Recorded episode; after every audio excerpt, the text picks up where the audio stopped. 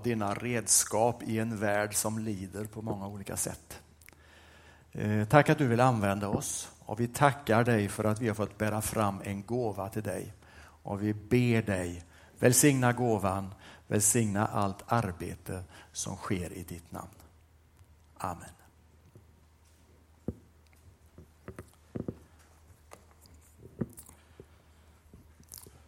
Jag ska läsa ifrån eh, Johannes evangeliets första kapitel. Jag läser vers 14 till 18. Och ordet blev människa och bodde bland oss. Och vi såg hans härlighet, en härlighet som den enda sonen får av sin fader. Och han var fylld av nåd och sanning. Johannes vittnar om honom och ropar, det var om honom jag sa, han som kommer efter mig går före mig, ty han fanns före mig. Av hans fullhet har vi alla fått del med nåd och åter nåd. Ty lagen gavs genom Mose, men nåden och sanningen har kommit genom Jesus Kristus. Ingen har någonsin sett Gud, den enda sonen, själv Gud och alltid nära Fadern. Han har förklarat honom för oss. Amen. Den här hösten så har vi ett och samma ord som är tema, som liksom genomsyrar alla våra gudstjänster här i Fjällstugan. Och det är ordet tillsammans. Och tanken är ju att det ska påminna oss om att vi hör ihop. Att vi alla är, alla är delar av Kristi kropp. Vi delar ett uppdrag och så har vi fått varandra som en gåva. Att ta hand om, att älska, att vårda och att uppmuntra. Ingen av oss lever för sin egen skull, säger Paulus i Romarbrevet 14, vers 7.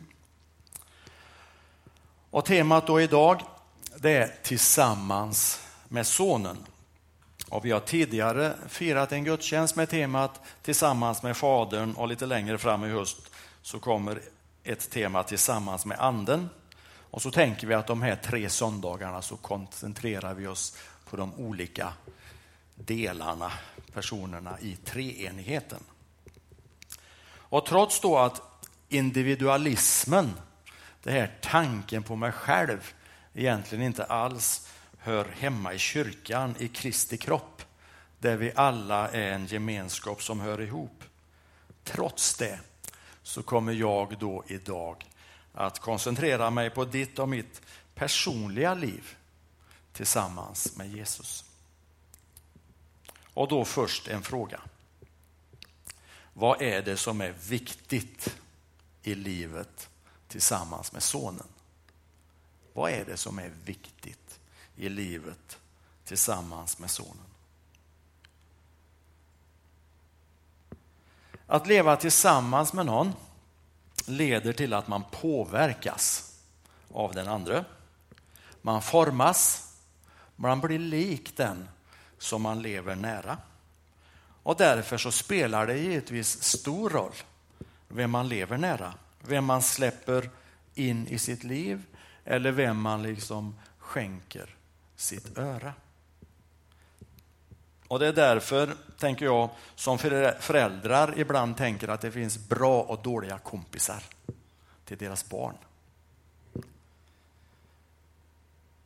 Det är inflytandet från de andra som man då ibland bekymrar sig och oroar sig för. För den du lyssnar på, den kommer att forma dina tankar. Och Det finns många röster som vi måste lyssna till under en dag, under en vecka och under ett helt liv. Men rösten vi talar om nu är den röst som du och jag låter vara den viktigaste rösten i våra liv. För den rösten kommer att vara den röst som allra mest påverkar hur dina drömmar kommer att se ut och vad du kommer att längta efter. Vad du kommer att sätta värde på. Den rösten kommer att spela en avgörande roll för hur du kommer att prioritera och vad du kommer att försöka uppnå med ditt liv. Och Det finns så många röster idag som säger att du inte duger. Som säger att du är lite sämre än de flesta andra. Den rösten kommer utifrån. Men om man släpper in den och låter den tala så blir livet till slut svårt att uthärda. Till sist blir den rösten som om den vore din egen. I Jobs bok i Gamla testamentet så berättas om hur Job han förlorar först sina barn i en olyckshändelse. Han förlorar det mesta av det han äger. Jag vet inte om det är allt han förlorar. Så till sist, liksom till råga på allt, så förlorar han också sin hälsa. Och så kommer hans vänner till honom. De sitter hos honom och så ska de liksom försöka tala honom till rätta. De försöker hitta orsaken till att han har drabbats så illa och så kommer de fram till att allt är Jobs eget fel. Han får skylla sig själv. Men om han gör bättring, då kommer allt att ordna sig.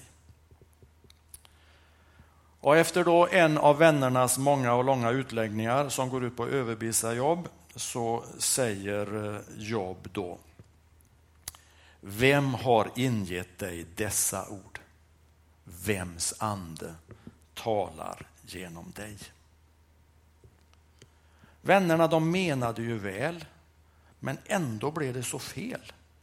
De hade inte reflekterat över vems ande som talade genom dem. De hade inte reflekterat över vilka röster som de hade gjort till sina egna. De hade inte frågat sig om de höll på att bygga upp eller om de egentligen höll på att riva ner. Ville de ens förstå eller ville de egentligen bara komma dit och framföra sin egen åsikt? Jesu röst är av ett helt annat slag än rösterna från Jobs vänner. Jesu röst har ett helt annat budskap än det som många människor idag blir matade med. För Jesus han viskar in i ditt öra. Du är älskad. Du är viktig. Du har fått gåvor och talanger som är tänkta att få komma till användning bland människor. Och han vill få dig att våga. Han vill hjälpa dig att komma i funktion. Och det är inte alltid som allt blir rätt. Det är inte alltid som du kan vara stolt över hur det blev, det som du försökte med.